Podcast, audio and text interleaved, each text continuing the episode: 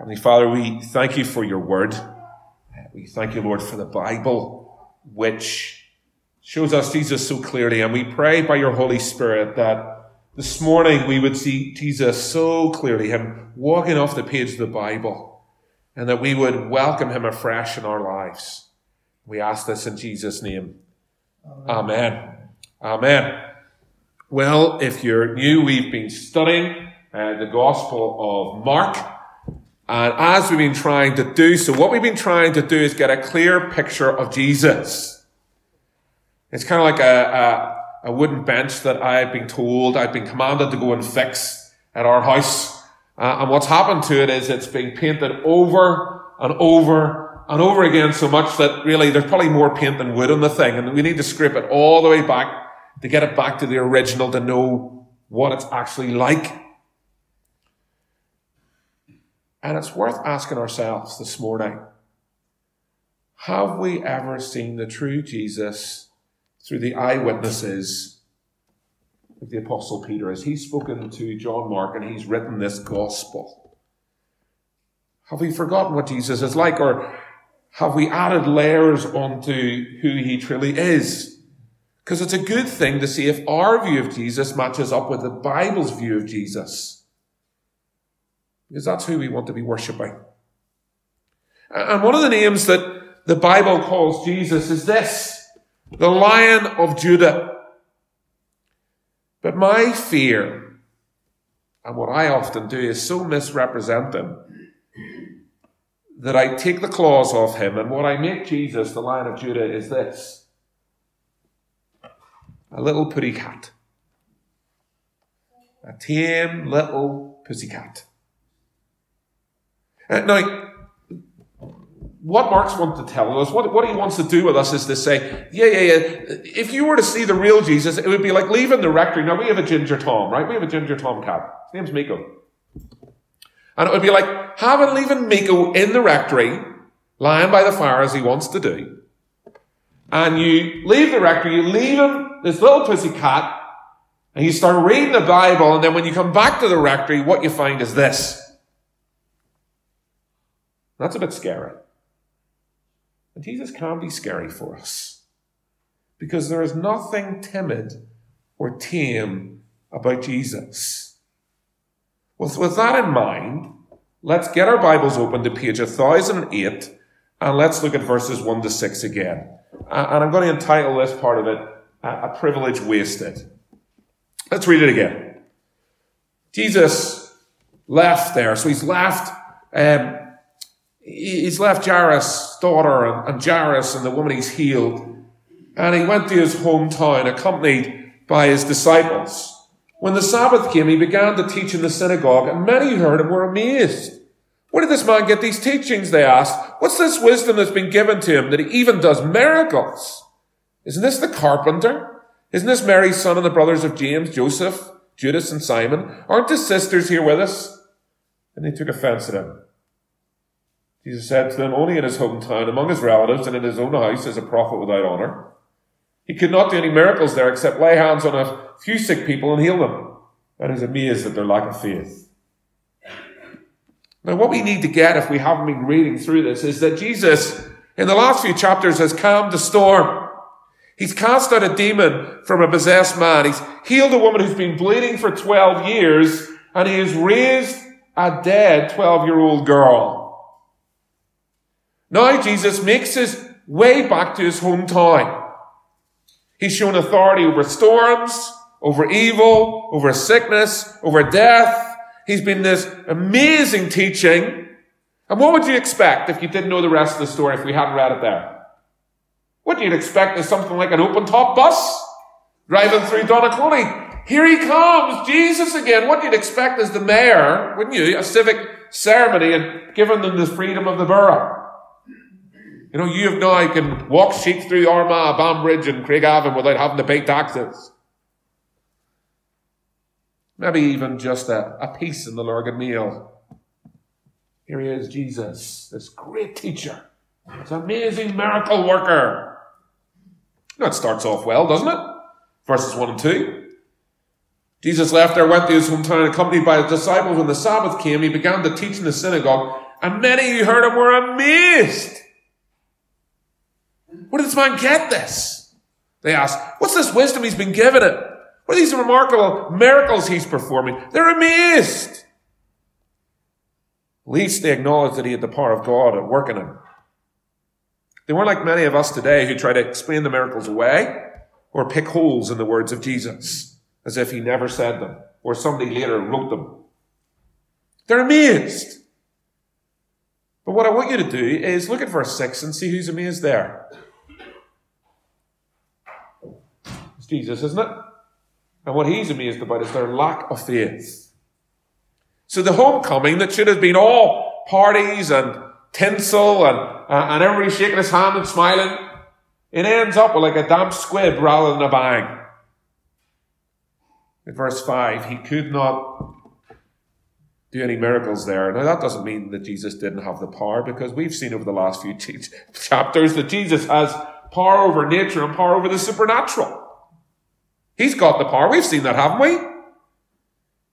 Yet, verses 5 and 6, we read, He could not do any miracles there except lay hands on a few sick people and heal them. And he was amazed at their lack of faith.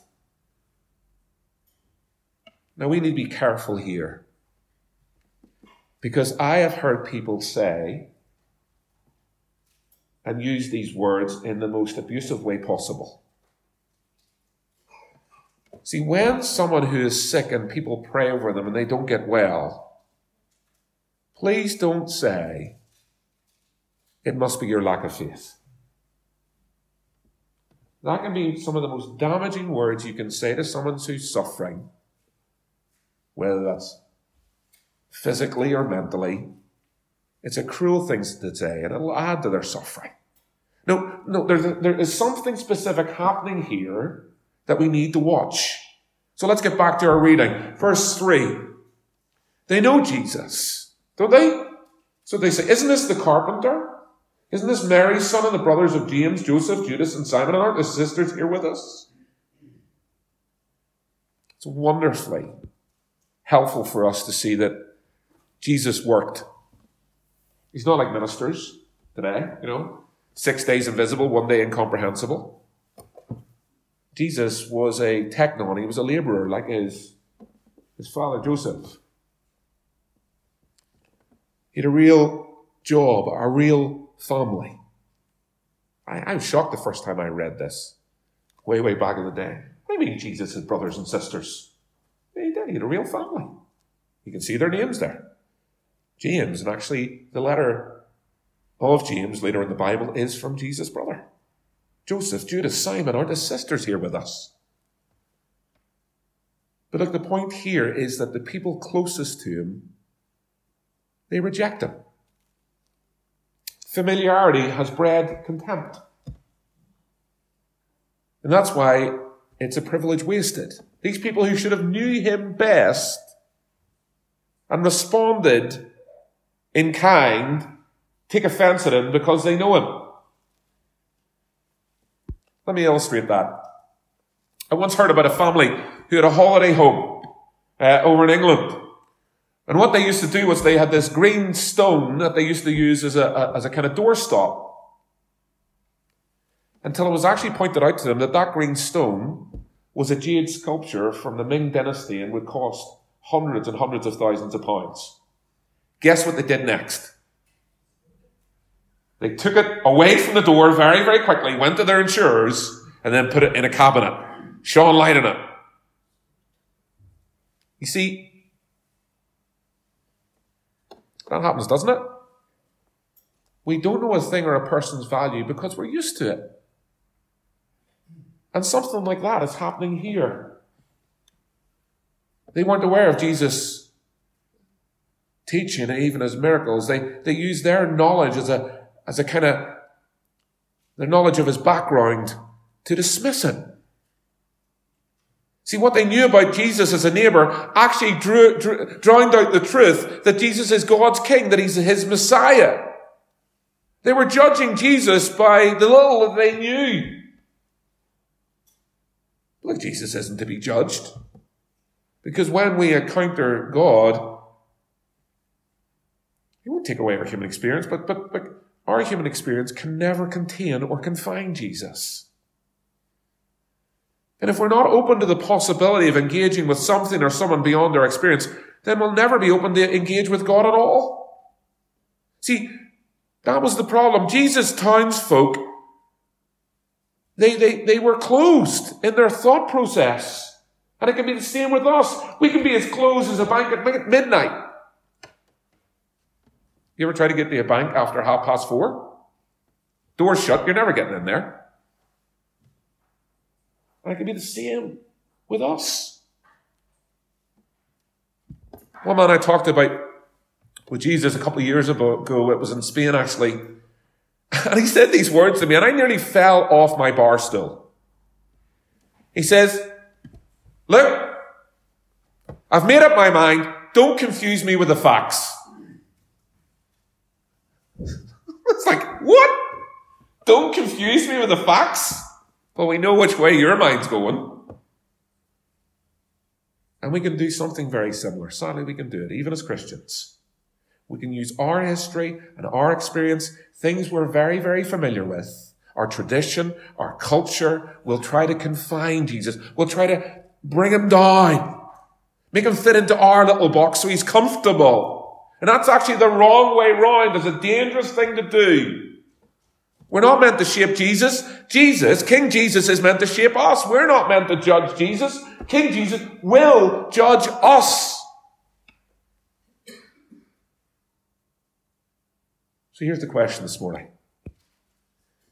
Is Jesus allowed to reshape and challenge our thinking and our actions and our lives, or have we shrunk him down?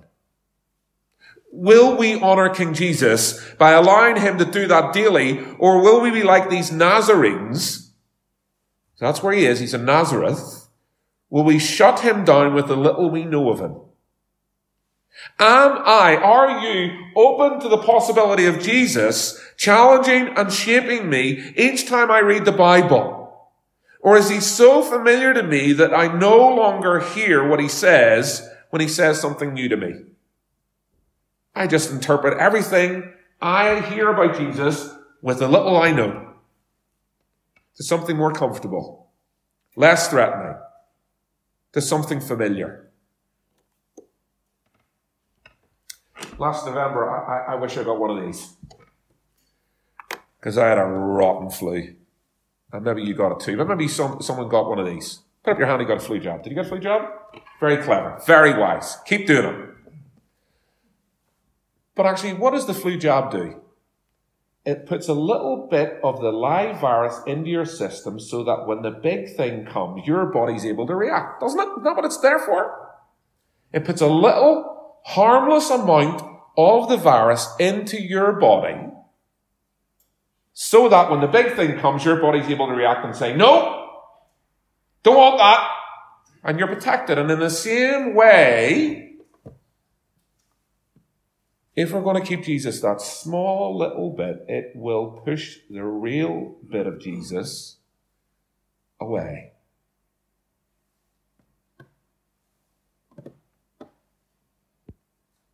just enough to make sure I'm inoculated against a full Lion of Judah, a full Christ. So I'm asking myself this morning, and I want you to ask, when did Jesus last speak something that's so unexpected and so different to me that it challenged me with how big Jesus is? When was the last time that I stopped to think how big God is? And when did that challenge scare the life out of me? Because Jesus is already far bigger than I want him to be. See, Jesus has always got new things to say to us. He's always got more to show of himself to us. And one of the greatest sins is to think that your experience of Jesus is all there is. We must not let what we already know block any fresh revelation of God. Because if we go that way, like these people, we will not let Jesus do any work in our lives. Look at verse 5 again. He could not do any miracles there except lay his hands on a few sick people and heal them. And he was amazed at their lack of faith. 2,000 years later, people still want to conform Jesus to their pattern of thinking rather than let him conform us to his pattern that he has in mind for us, to conform us to his likeness. And so we miss out. We miss out. We really do. We miss out on him doing his work in us and through us. It's a privilege wasted. It's a privilege wasted. Well, let's look at verses 6 to 13. Well, what happens when Jesus is rejected? I've seen this picture over and over and over again, and I wonder if you've seen it too. Eh, it's a picture of a river in Colombia. That this bridge was built, um, uh, and then there was a storm, and the river just moved. And so this bill is in the middle of nowhere, completely and utterly pointless. Billions of pounds just chucked out of the window. It's gone. And, and that's the truth. What Jesus does is when he finds hardness, it's not going to stop Jesus. He's just going to go a different way. He's going to go, right, okay, you don't want me, right, I'll just go somewhere else. I'll just do something else. And so we go from a privilege wasted to an opportunity not to be missed, and we need to look at verses 6 to 13. That's how we look at them. See, it says here, Then Jesus went around teaching from village to village, calling the twelve to him. He sent them two by two and gave them authority over evil spirits. They were his, his instructions. Take nothing for the journey except the staff, no bread, no bag, no money in your belts. Wear sandals, but not an extra tunic. Wherever you enter a house, stay there until you leave that town. And if any place will not welcome you or listen to you, shake the dust off your feet when you leave as a testimony against them. They went out and preached that people should repent. They drove out many demons and anointed many sick people with oil and healed them. And of course, when we read that first, we think it's all about the disciples. You know, there's disciples already working in Jesus' ministry. They've been called to Jesus to go with him and to be sent to preach and to drive out demons in order to, in other words, to do what Jesus has already been doing. And this recruitment of the 12 is about Jesus increasing the coverage of his ministry. He's trying to increase it sixfold because he knows the time is short. A year from now, he's going to be on a cross. And he needs to get through the 200 villages in Israel. And that's why the emphasis here is to go quickly, travel lightly, no extra tunic.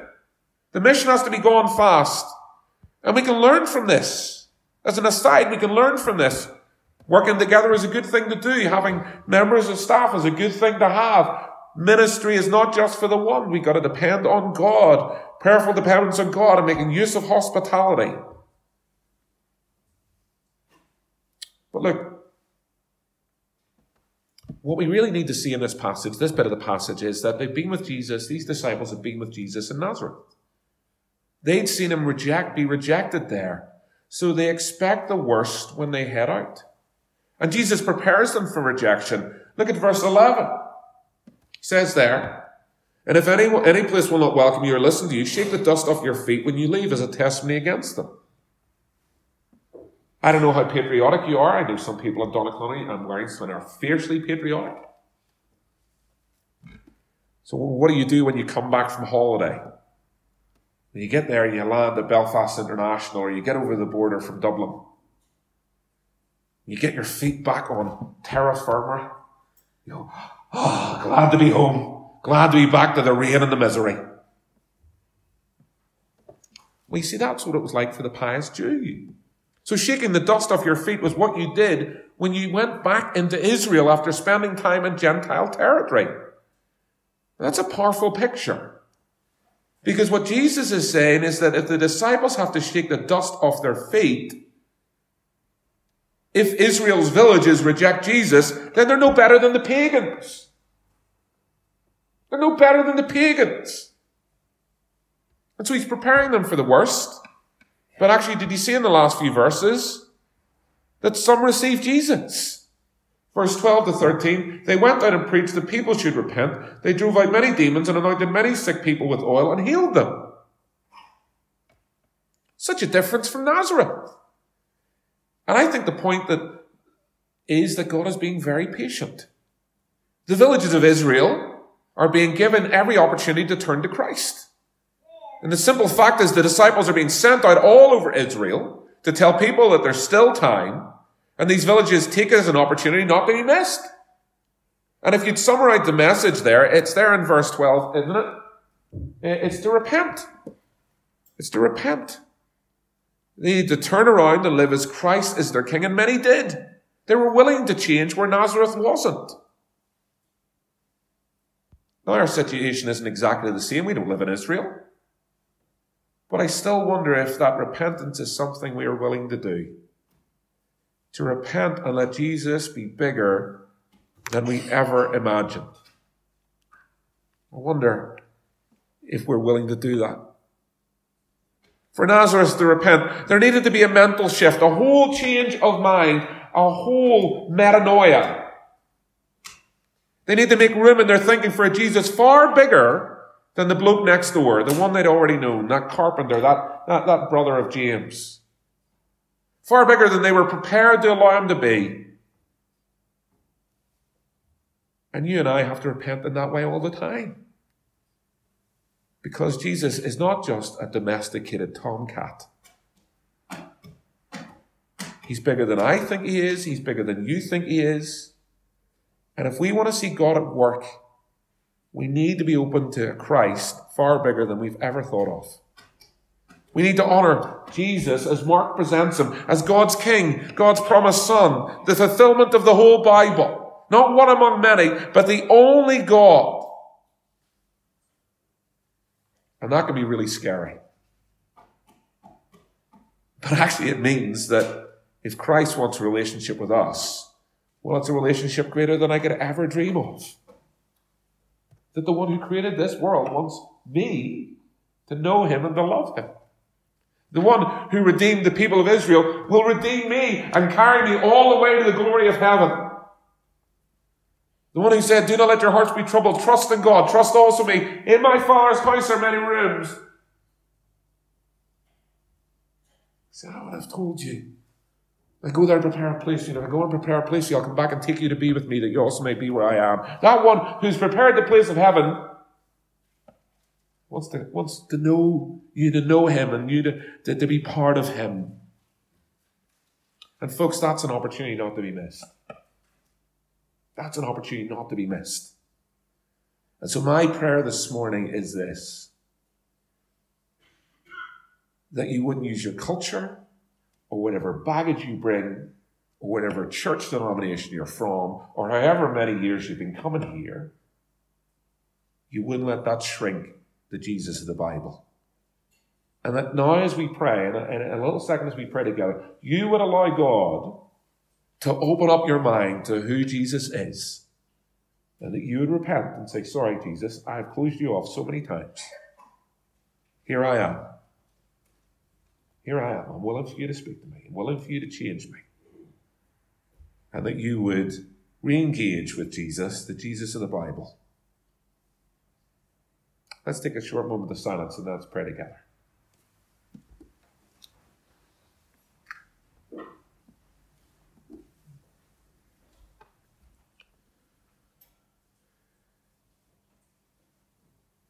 Lord, we come and confess that familiarity with you, our culture, our family baggage, has led us to shrink you down to something no more significant than our next door neighbor. And we pray that you would forgive us for that. We pray for you to lead us by your Spirit to repent, to, to let you be far greater than we ever thought. So stretch our minds with your mighty power. Reveal to us again and again the identity of Jesus as our King. And set our hearts to bow the knee to Him again and again and again, to repent and then let Him work in us and through us, so that we may tell others of the majesty and the glory and the power and the authority of the Lord Jesus Christ. We pray that we would never have a small view of Jesus. And so we ask, change us for Jesus' sake. And this we ask in his name. Amen.